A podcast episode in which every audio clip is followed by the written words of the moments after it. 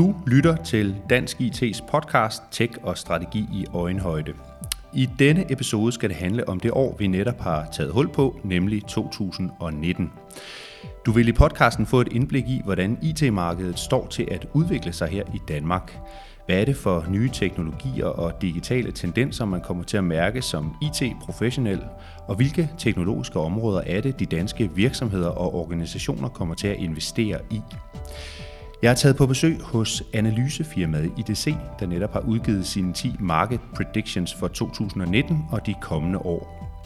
Her sidder jeg sammen med Jan Horsager, der er Research Director i IDC Nordic og medforfatter til den rapport med de 10 øh, forudsigelser for markedet. Og Jan, du er også øh, tidligere chefredaktør på Computer World og i øvrigt også medlem af Dansk IT's erhvervsudvalg. Helt overordnet, hvad er det for et år 2019 tegner til at blive for den danske og den nordiske øh, IT-industri? Man kan sige, at 2019 bliver et år, hvor vi får, øh, eller kommer op i et nyt gear i digital transformation. Hvis du sidder på brugersiden som IT-professionel, ja, så handler det i høj grad om, at de investeringer, der er lavet, mange af de projekter, som er sat i gang øh, i de senere år, de vil for alvor øh, materialisere sig i en form, en ny form for forretning, nye former for processer, som gerne skulle føre til, at, man nu, at vi nu for alvor begynder at tjene noget på digitalt. Hvis man sidder i IT-branchen eller IT-industrien, jamen så er det jo også transformationen, og det er måske her, at man for alvor kommer til at mærke transformationen i 2019, fordi nu er det forretningsmodellerne, der bliver presset, nu er det øh, opkøb og partnerskaber og den slags, der også skal være med til at afgøre om de strategier for at levere øh, IT som service og øh, nye typer af løsninger, som er mere fokuseret på, på funktioner, at de faktisk også kommer til at spille. Så man kan godt tillade sig at sige, at ja, hvis man bare lige kigger på det, så er det mere det samme. Men jeg er helt sikker på, at det bliver både alvorligere, men også sjovere at være IT-professionel. Og vi vender tilbage til det her med, med den øh, digitale transformation senere i, i podcasten. Øh, vi kommer ikke til at gennemgå alle de her 10 øh, forudsigelser, for, for det er lidt for mange til, til en podcast, men vi har valgt at, at, at pege på nogle af dem i, øh, i episoden her, og så lægger vi øh, hele linket til rapporten i beskrivelsen af, af podcasten, så I lytter lytter kan finde det link, uanset om I lytter med fra iTunes, Spotify, SoundCloud eller ganske enkelt bare fra Dansk IT's hjemmeside. Men Jan, lad os prøve at, at kigge på en af de her predictions. I skriver at investeringerne i cloud vil overgå investeringerne i traditionel infrastruktur. Øhm, hvordan afspejler det skift sig ud i øh, de danske virksomheder og, og organisationer? Ja, det sjove det er jo, at det vi har set, det er jo sådan en, en glidende overgang. Øh, vi har jo talt om cloud i mange år, øh, og vi har talt om forskellige former for cloud, og delt det op på forskellige måder. Nu er vi jo ved at være der, hvor man kan sige, at vi måske ikke engang lægger mærke til det, eller ikke engang øh, tager det sådan som en særlig væsentlig del af diskussionen, fordi vi egentlig bare ser det som en form for leverancen. Øh, vi får leveret ting som en service, øh, og det er jo en cloud-løsning. Øh, at det så kan være en public cloud eller en private cloud, det er, det, det er så den diskussion, der kan være. Hvor er det egentlig placeret? Men hvad skal vi sige, anatomien i, at noget leveres som en service, at øh, der er en eller anden form for forbrugsafregning i det, øh, og at der er en skalerbarhed, altså den der plasticitet i, øh, at, øh, at man hurtigt kan skalere både op og ned. Det, det, det, er, jo, det, er, jo, det er den væsentlige del af, af det med cloud.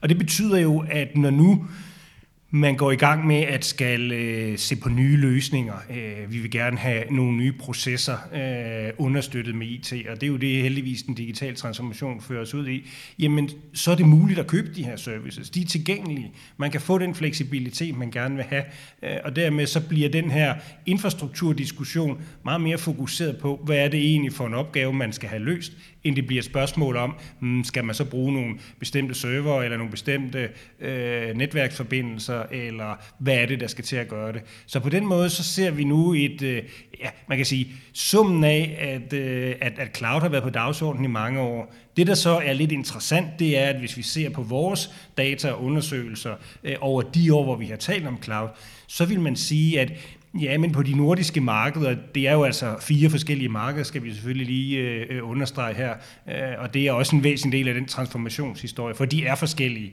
Øh, hvis, hvis man ser på Norden, så vil man sige, ja, men øh, Norden, de ligger jo sådan lidt bagud, og det er da underligt, at øh, vi ikke er længere fremme med cloud.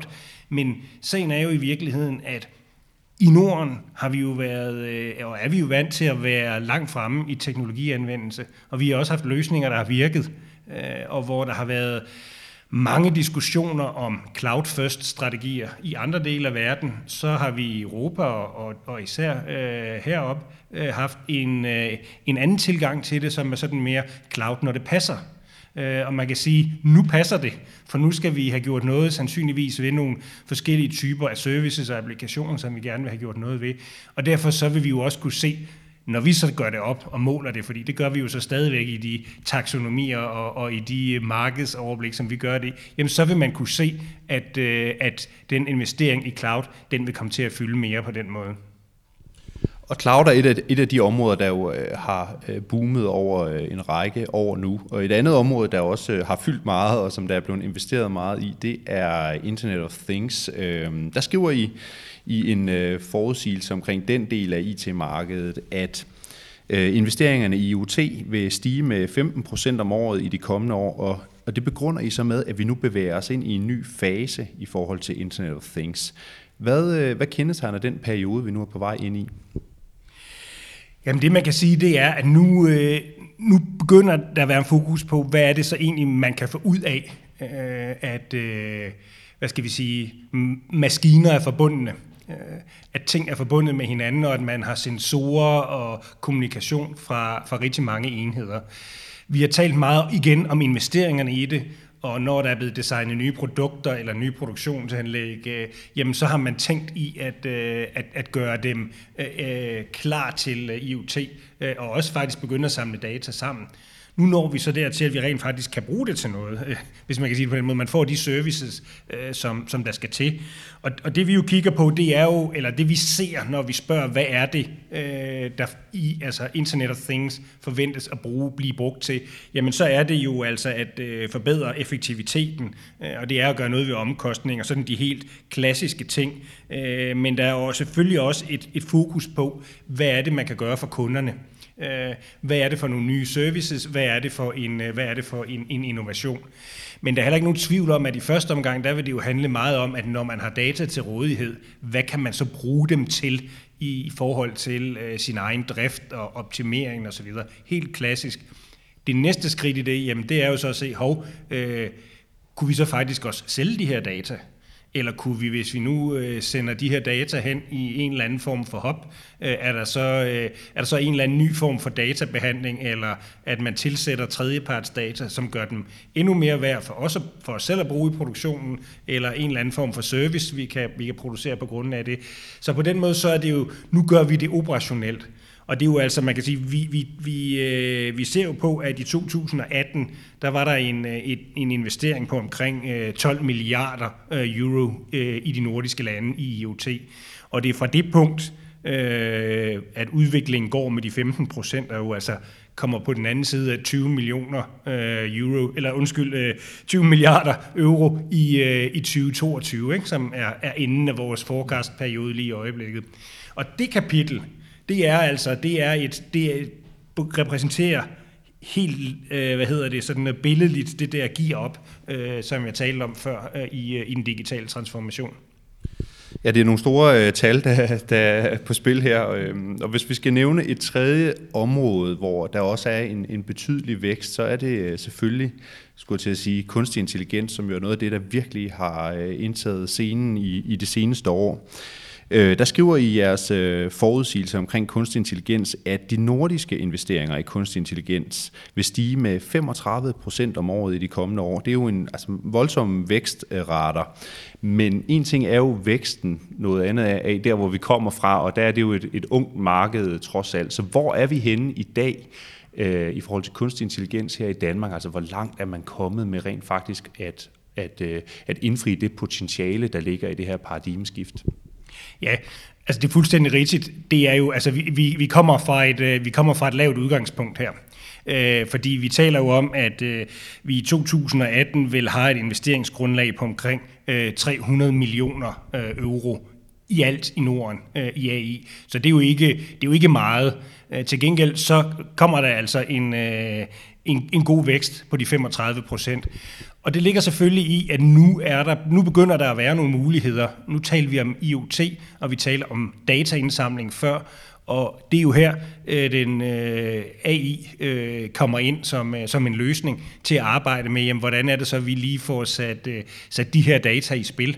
Øh, er der faktisk noget at analysere? Er der noget at lave, øh, at bruge den der kognitive computing øh, til øh, på en eller anden måde? Og, og det er det, vi begynder at se øh, virksomheder øh, og organisationer dyppe øh, tæerne sådan, øh, i vandet på. Ikke? Øh, den ene side er, at vi jo helt sikkert ser en masse af, af produkter, altså applikationer og services, som i større eller mindre udstrækning vil have øh, komponenter af, af kunstig intelligens indbygget i kraft af, at de data, de samler sammen, hvad enten det er økonomistyring eller øh, kundedatabaser eller hvad det er, øh, vil kunne lave løsninger, som bruger øh, elementer af kunstig intelligens. Øh, det næste er jo så, at, øh, at vi vil begynde at få mulighederne for at tage de der store mængder data, udnytte dem til at øh, få nogle nye mønstre frem, og så automatisere fordi hele, hele øvelsen her går ud på, at du har en datamængde, som er stor nok, øh, og så kan du øh, komme i gang med at analysere på den, så kan du begynde at lære dine algoritmer at gøre noget, og så efterhånden så udvikler øh, det her sig til egentlig øh, kunstig intelligens, hvor når du gør det, så sker der noget automatisk. Øh, som du forhåbentlig har foruddefineret. men, men i hvert fald, så, så er det den udviklingstendens, som vi ser nu. Det vi bare skal være klar over, det er, at vi er kun lige begyndt øh, at skrabe i overfladen på det her. Og vi ser jo ikke for alvor sådan øh, commodity-tendenser endnu. Øh, og spørgsmålet er, i hvilket omfang de kommer, fordi meget af det, der sker, det sker jo, og det er jo et helt særskilt spændende øh, ved kunstig intelligens, det er jo, at meget af det er nogle, øh, nogle øh, hvad skal vi sige, nogle løsninger, hvor der er en hel masse åbne standarder og produkter, som man egentlig bare skal have sat sammen. Men det er din evne til at få sat det her sammen, få lavet de rigtige forudsætninger, og så øh, få dem puttet ind i den datamængde, øh, som du har, og så skabe resultatet ud af det. Og der har vi så også, udover at vi selvfølgelig har brug for data, så har vi brug for nogle øh, hoveder øh, til at rent faktisk sætte det i sving i virksomheder. Og vi ser lige nu, synes jeg, i markedet øh, en del startups, som øh, fokuserer på at udnytte øh, kunstig intelligens og AI som en måde at arbejde sig på. Det er sådan lidt en, kan måske blive en klon mellem, skal vi kalde det, øh, det, det, det vi vil kalde en konsulentvirksomhed og en softwarevirksomhed øh, i dag. Ikke? Fordi det, det er her imellem, at man skal gøre noget. Man kan ikke helt lave en standard, men omvendt, så er det heller ikke sådan ren, øh, vi laver tingene øh, hver eneste gang øh, produkter. Så Jan Horsager, nu har vi talt uh, lidt om, om, om nogle af de uh, teknologiske landvindinger, der, der præger øh, uh, IT-markedet i de her år, altså cloud computing versus uh, traditionel infrastruktur og Internet of Things selvfølgelig, og så her til sidst uh, kunstig, kunstig intelligens. Men jeres uh, prediction-rapport her kigger jo også på nogle af de ting, der i virkeligheden ikke lige umiddelbart har så meget med teknologi at gøre. Altså blandt andet uh, går en af jeres forudsigelser på, at 30 øh, procent af virksomhederne vil ændre deres arbejdsplads eller arbejdskulturen i de kommende år. Øh, det er du nødt til lige at forklare lidt. Hvordan kommer det konkret til udtryk, altså at man, man ændrer grundlæggende arbejdspladsen og kulturen på arbejdspladsen? I kraft eller i, i takt med, at, at processerne i en, øh, i en organisation kan ændres, fordi man har muligheden for digitalt at understøtte det, hvad enten det er administration eller produktion, øh, eller, eller hvad det nu måtte være, jamen så, øh, så skaber man dels en gennemsigtighed, hvor man kan se, at det er den rigtige måde, at, at, at det er de rigtige processer, vi har. Gør vi tingene på den rigtige måde, Øh, og der er nogle af de ting, som vi har gjort, som er blevet gjort før i en, i en virksomhed i produktionen, som måske kan automatiseres. Øh, det vil sige, så, skal der, så er det nogle andre opgaver, der skal løses. Og på den måde, så bliver det nødvendigt at ændre øh, organisationen, øh, så den er passet, tilpasset det. Og det kan også være i et marked, hvor både produkter og services begynder at blive generiske. Jamen så er det ikke længere produkterne, det handler om, altså de fysiske produkter, men de services og det, man kan levere ved siden af, eller at virksomheden er dygtig nok til at være øh, partner med andre virksomheder, og at det er der tyngden i, øh, i medarbejdernes viden og kunden skal ligge. Men, men det, der ligger i det, det er, at der sker en forandring, og, og den forandring, den handler om, at teknologien skaber nogle muligheder, som gør det muligt øh, at konkurrere for virksomheden, at gøre det muligt at skabe den der forandring, som jo i virkeligheden kan være bare enkle procesændringer. Det kan også være reel innovation, og dermed er vi ude i en, i en, øh, i en øvelse, som, øh, vi, hvor vi begynder nu at tale om det, vi kalder det nye ROI, Return on Innovation, som et, et mål for, hvordan vi, øh, hvordan vi forholder os til digital transformation. Ja, for nu, nu er vi jo i virkeligheden tilbage der, hvor vi startede, altså i forhold til den digitale transformation. Alt det, du sidder og beskriver her, det er jo en transformation af alle mulige ting, lige fra, fra konkrete produkter og services, man leverer, til måden, man arbejder på, og til, ja, til hele arbejdspladsens øh, og virksomhedens DNA i virkeligheden. Og så er det gode spørgsmål jo, hvordan finder man så ud af, om den her digitale transformation, om det rent faktisk er en succes, altså om det skaber en, øh, en værdivækst øh, i, i virksomheden og organisationen. Og der er det her inde på det her med ROI-begrebet. Prøv lige at forklare, hvorfor er det vigtigt at, at ikke bare tale return on investment, men også return on innovation? Det er jo fordi return on innovation i den her sammenhæng bliver et, øh, en måde at sige, jamen det er det, vi vil nå frem til. Det er det, vi vil have ud af øh, at innovere. Øh, det, der så også er et vigtigt element i det, det er, at det kan man ikke gøre uden at måle på andre ting i forhold til, øh, til det digitale. Og de mål, KPI'er, dem har vi ikke øh, ret mange steder i dag. Vi, er, vi, vi taler i dag om det, vi kalder øh, The Digital Blueprint for Multiplied Innovation som sådan set gælder for alle typer af virksomheder, ikke bare IT-industrien, men alle typer af virksomheder.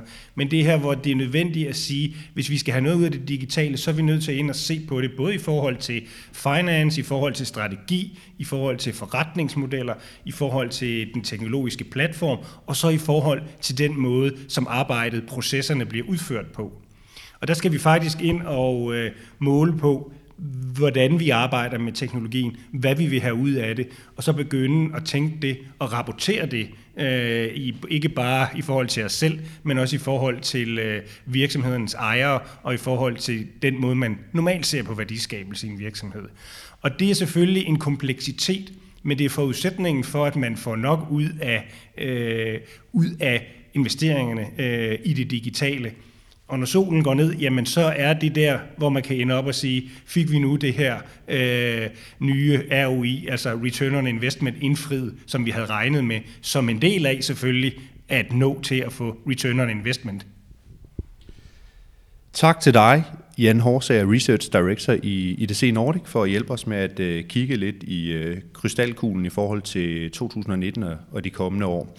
Uh, som nævnt tidligere, så lægger vi linket til IDC's predictions for 2019 op på i beskrivelsen af, af podcasten her.